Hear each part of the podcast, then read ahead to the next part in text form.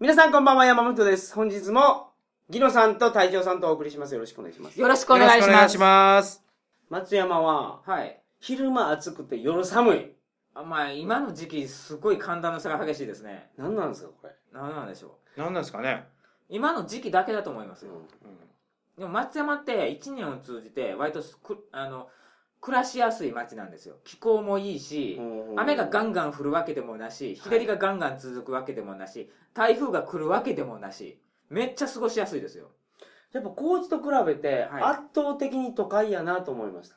あ人がね、えーたくさんいるのあ。と、はい。あとその商店街とかの活気がね違いますね。ああ、やっぱりね、あの、ん。あの、ついこの間、えっ、と、一週間ぐらい前、はい東急ハンズがオープンしたんですよ。ん。これは大きいですよ。すごいです四国4県東急ハンズなかって、この度四国初進出。今まであの、たまに企画展で期間限定では来てたんですけど、うん今回、百貨店のワンフロア全部、ほぼ全部、9割全部使って、常設です。松山市の人口は何人ぐらいですか50万人。あ、50万もおんの。はい50万か。高知市で30万ですから、ら30万と50万は違いますね。収穫都市ですからね。うーんだからあ、の、その西日本最大級と呼ばれているショッピングモールも、隣の町にではあるんですけど、松山から近く。何でしたっけ笑み降るまさき。笑顔が降る町。笑み降るまさき。これあの、めちゃくちゃでかいです。あははもうそこ行ったら、ロフトも入ってます。すでにロフトが来てます。ていうかね、松山ね、映画館っていうか、シネコンが3つあるんでしょ3つあります。厳密に言うと松山は1個しかなくて、松山に1個、東温市に1個、まさき町に1個なんですけど、はいギノさんのうちから見ると、3つとも余裕に県内です。行ける距離です。一本、あの、ま、松山にあるやつはチャリで行きます。はい。まさきも、東温市も普通にちょっと車でプッと行ったら行きます。一つはなんか、4D らしいですね。そう、4DXIMAX が入ってます。 4D ですよ、皆さん。はい。4ディメンジョンです ね。それも時空を超えるってことですかそうですね。僕はあの、一応隊長さんと体験してきたんですけど、はい時空を超えてきましたね。超えてきて頭がぐるぐる回って気持ち悪くなりました。本当に時間を超えるわけじゃないでしょはい。普通4次元っていうと、縦横高さプラス、過去未来に行けるっていうことが4次元なんですけど、あっこは縦横高さプラス、水です。水。水、匂い、えー風光、風。映画見てて、はい。匂いとかするんや。はい。しまピすザの場面でピザの匂いがするんまやあ。そうですね。あの、焦げ臭い匂いとか。はいトイレの場面でうんこの匂いがするんですね。はさすがにそれはしなかったですね。いそれを紹介する映像が流れるんですけど、その中では、あの、あの、おならが、誰かがおならおをすならるんをですするよ。というシーンがあって、まあ実際こっちは匂いはしないんですけどはいはいね。結構あの、椅子がグラングラン揺れます。あ、そんなんもあるんですねそんなんもあるんですいや、それも全然違うわ。高知は、はい。もうイオンの中に、はい。高知市にあるイオンの中に東宝シネマズが1個あるだけ。あら。高知の商店街、はい高知市の商店街にあった映画館はもう軒並み潰れました。ああ、それは残念です。はい。こんな差がその 4D じゃなくて普通の 3D の IMAX もあるんです。いいですね。いいでしょまあ、その中で、はい今回我々が紹介するのが、う。はい。松山城として地手寺、この2つ、はい。あの、ご紹介させていただきます。よろしくお願いします。よろしくお願いします。それでは、鳥かご放送始まります。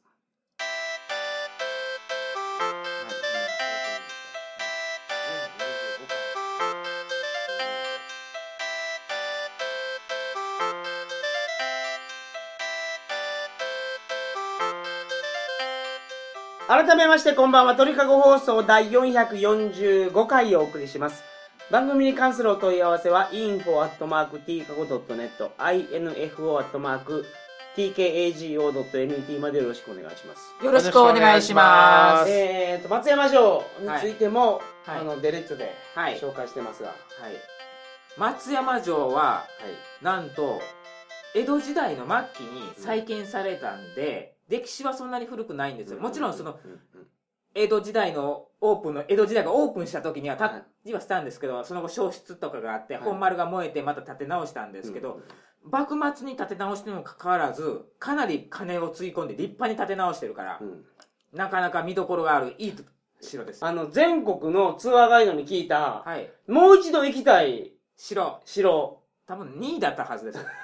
2か三位に入ってるんですよ2位に、はいすごないですかすごいですまあ、その理由聞いたら、えっていう理由なんですけどね。ロープウェイがあるからってそう、何度でも行けるっていう。でもね、ロープウェイじゃなくて、あの、リフトがあるんですよ。はい。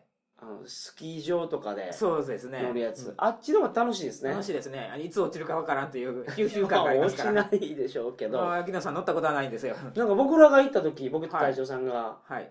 なんかアイドルみたいな子が降りてきてたんですよ。あ、そうそうそそうう。なんですか。対面から。対面からね。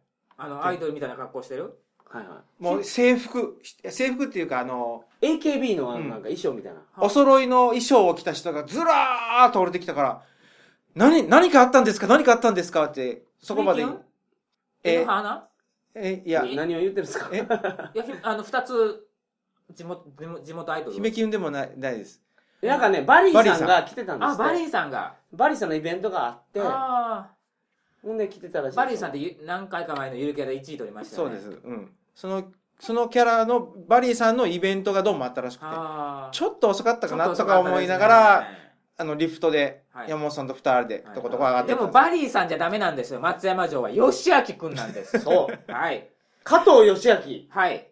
静ヶ岳七本槍の一人です。はだからそれそ誰れそれ言いますね。い。七本槍なんや。七あ本槍ーです。なるほ。ど。まあ、豊臣秀吉の家臣で、あの、はい武将として有名だったという。はあはあはその人が、築城。築城でもあの人がカンナ持って、金槌持ったあわけそじれ知ゃないってますよ。はいはい 加藤義明の指示で、そうです。で松山城ができたからき、てから、松山城のキャラクターは義明くん。そうなんですよ。うん。でも、吉明くんなんだけど、松山城といえば、吉明くんであることよりも、その二代後、はい。なんと、かの徳川家康のお父さん違いの弟の息子が来たんですよ。うん。なので、思いっそきのり、ね、お父さん違いっていうのが、はい。なんか、なかなか馴染みのない言葉やから、あれですけど、 はい家康とお母さんが一緒ってことですね、だから。そういうことです。まあ、言ったらお母さんが再婚して、うん。再婚した相手の子供が松山に来たんですよ。で、そのお母さんが、はい。えー家の生まれなんでしょ久松家なんですけど、はいなんとご先祖様は菅原道真です。あ学問の神様。呪いとかでもう、めちゃめちゃにした人や。そうですよね。だから、あの、再建とかもできたんかもしれないですね。はい格式が高いんで。なかなか、あの、江戸城も、あの、消失してしまって、そのまま再建してないらしいんですけど、松山城は再建してますから。あの、お城っていうのは、はい。あの、防衛をするところで、そうです戦をするところやから、そうなんですよ。あの、江戸末期とか太平の時代にお城を直すとか作るとかいうのは許されなかったけそうなど、それをやると、なんかお前、なんか裏切るんか、クーデターでも起こすんかと言われても仕方ないんですよ。はいはい。んそんな時代に再建してるんですよ。うんだから、えっ、と、日本のお城の建築では、一番最後に建ったやつなんです。一番最後に建った本格的な作り。はいはい。いろんなもんがいっぱい建ってるっていう。それ、道後城の方が後じゃないですか。はい、あとですね。 今はないですけどね。どこじゃ潰れましたよ。ないですかあら ー、道後城っていうのはラブホテルですうんね。ないですけど、うん松山城は現存してますからね。松山城で面白いのは、はいあの、戸無門とはい。あのー隠れ門。隠れ門っていうのが面白いと思うんですよ。やっぱお城って、その、人から、敵から攻められた時に、はい。どう防衛するかっていうのが機能的にできてるところ。そだから城壁とか見う。て、はい。あの石積んでるところとかそう見石垣て、が石垣見て、あ、はいこれは人が登ってこれんようになってるんやろうなとか思うんですけど、戸田門ははい面白いのが、敵が攻めてきた時にここから入ってきて、はい。あの、道を作ってるんですよね。そうですね。もう最初から戸がないんで一気に入りますよね。戸がなくて入ってきたら、その攻めてきたやつはここの道を通るやろうと。はいはい。その道通らしといて、そうです。ほんで、あの、松山城の兵士たちは、隠れ門からクレモンから、出てきて、挟み撃ちにすそるう、敵さんの。の背後に回るっていう。で、それを下から登ってきたら、隠れ門は文字通り隠れて見えないっていう。なるほど。マジックのような世界ですよね。これがね、残ってて、そそうれ歩いてみて、あ、こういう風そにう敵を殲滅したんやというのが。そのまんまそっくり残ってますかはいら。はい観光客の人も、その隠れもん知らずに、普通に通り過ぎてましたもんね、そうそうほとそんどの人う。本当に見えないんですよ、あれ。うんうんあれは面白いと思はい。あと、松山城の上から、はい、松山市街がものすごい見えるんですよね。松山市のど真ん中にあるんですよはいはい。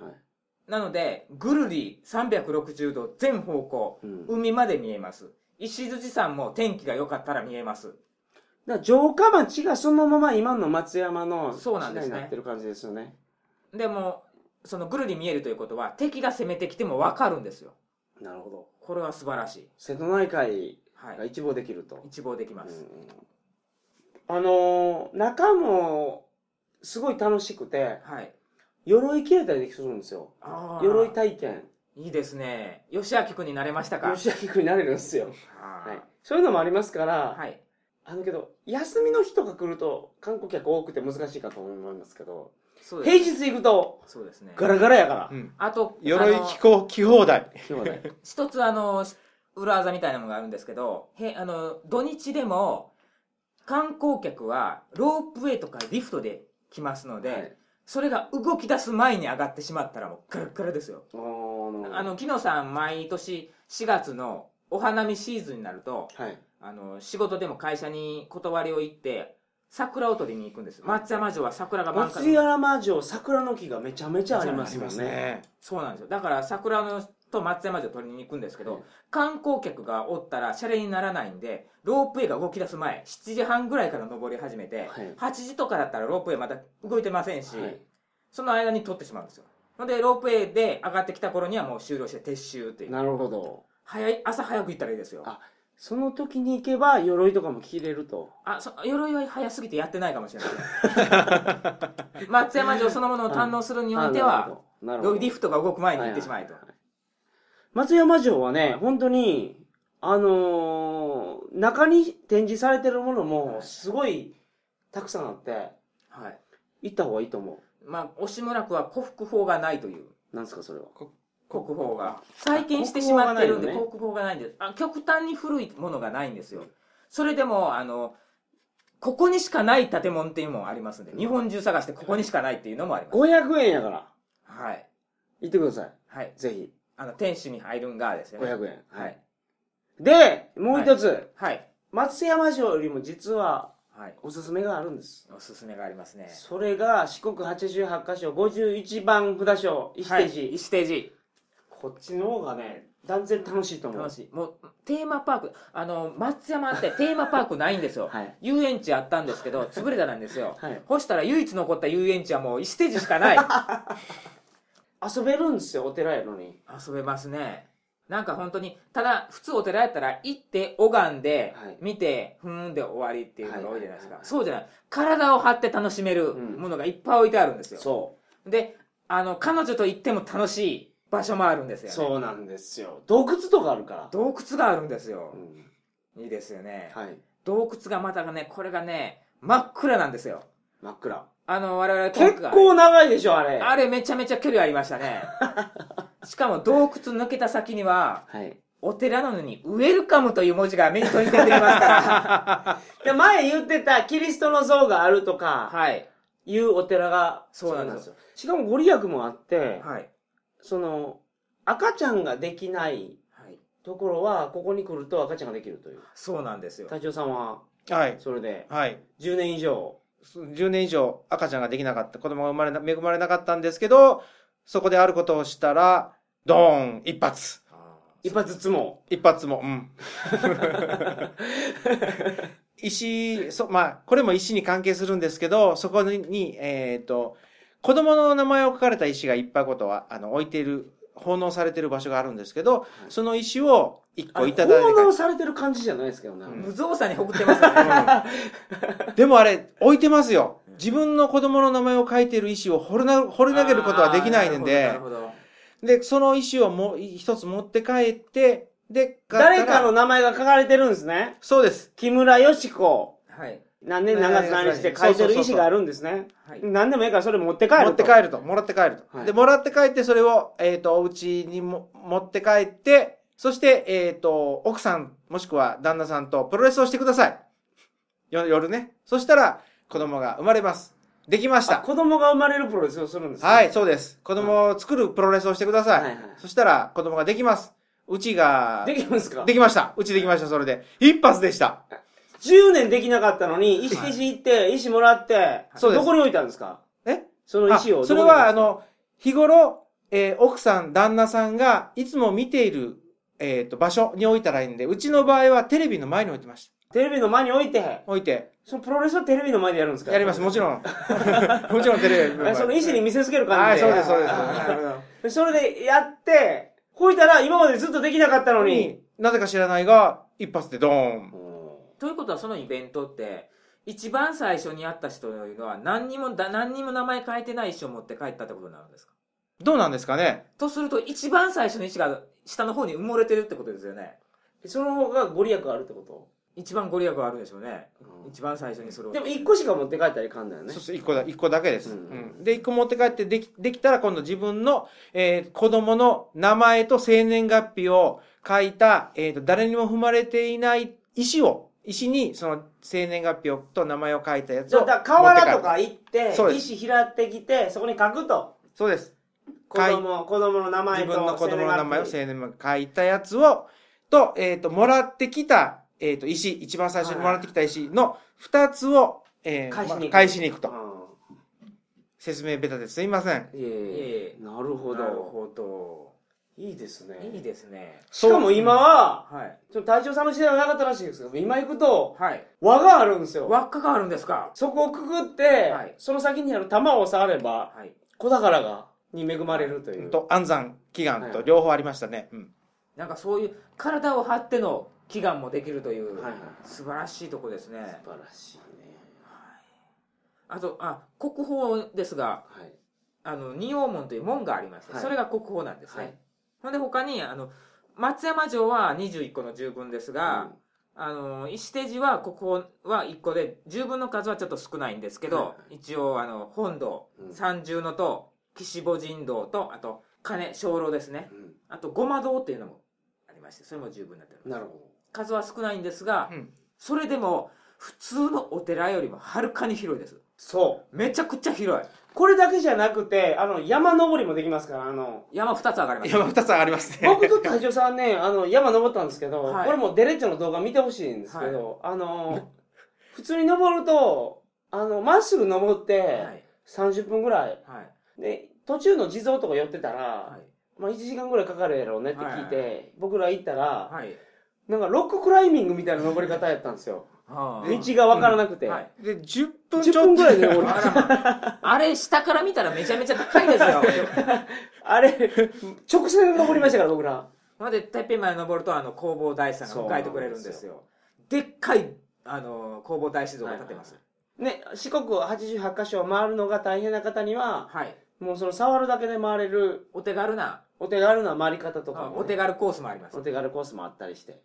はいあのー、すごい遊べると思う。そう金あもそ遊ぶっていう言い方はどうなのかわか遊んなぶいっですけどていうのはちょっと失礼なんかもしれないけど、楽しめま楽すしめねま。楽しすめねうん。ほんでわ我々あのお接待も受けましたねはい。素晴らしい梅昆布茶と梅昆布茶とあおの菓子をお菓子をいただきましてあの梅こぼちゃんめちゃくちゃ美味しかったですね。あはれ美味しい。いでその中にはあとなんかお釈迦様に関する絵画もいっぱいありまして、はいはい。美術鑑賞もできてはい。美術もできたし歴史にも触れることができたとで、あの、おしお釈迦様、ブッダはがい悟り開くまでの、はいなんか生まれてからの物語をレリーフで。レリーフでお釈迦様もあの色欲にお溺れていたと いうレリーフもあはいはのいあのありましたねお女性の反乱のがいっぱいありましたねこういうこうアいうクティビティがたくさんあるたくさんおある寺。お寺これは石手寺なんで施すよ設。なんですよあの、デレッチョですごい詳しく説明しましたから、ぜひ見ていただいて、はい行ってほしいですね。見てほしいですねうんあれは本当にそあんなテーマパークなんだけどちゃんとあの四国88箇所ですからご利益もあると、なのであの白装束を着たお遍路さんがうん。いっぱいいっおぱいりいまする。あの、いっぱいいます入った時にまず、あの、集団自衛権について の、あの、政治に関して、なんかもうすごい物申したんですよね、住職そが。うそうあれが至る所にありますがあのいあんなお寺あります至る所に政治に口出してるんです よ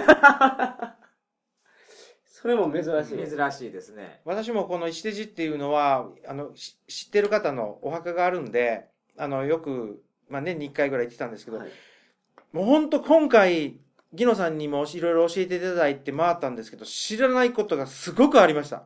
あ、あとね、あこう、古墳もありますからね。古墳ああ、5分もあるって言いましたね。あの山そのものが古墳群でいっぱい古墳があって、うんその中で石手寺から、境内からポッと行けるところに、あの、横穴式の古墳がありまうす。んなんか新しいもんがいっぱいあるんでしょだから今回行った時に、このなんか5つの玉、はい。実現力、大安楽、成長力、慈悲慈愛力、はい。意欲力っていう、はいこの5つの玉を回るとかいうアクティビティも昔はなかった。そうそうだってこれ、石ピカピカやったじゃないです か。全然汚れてない。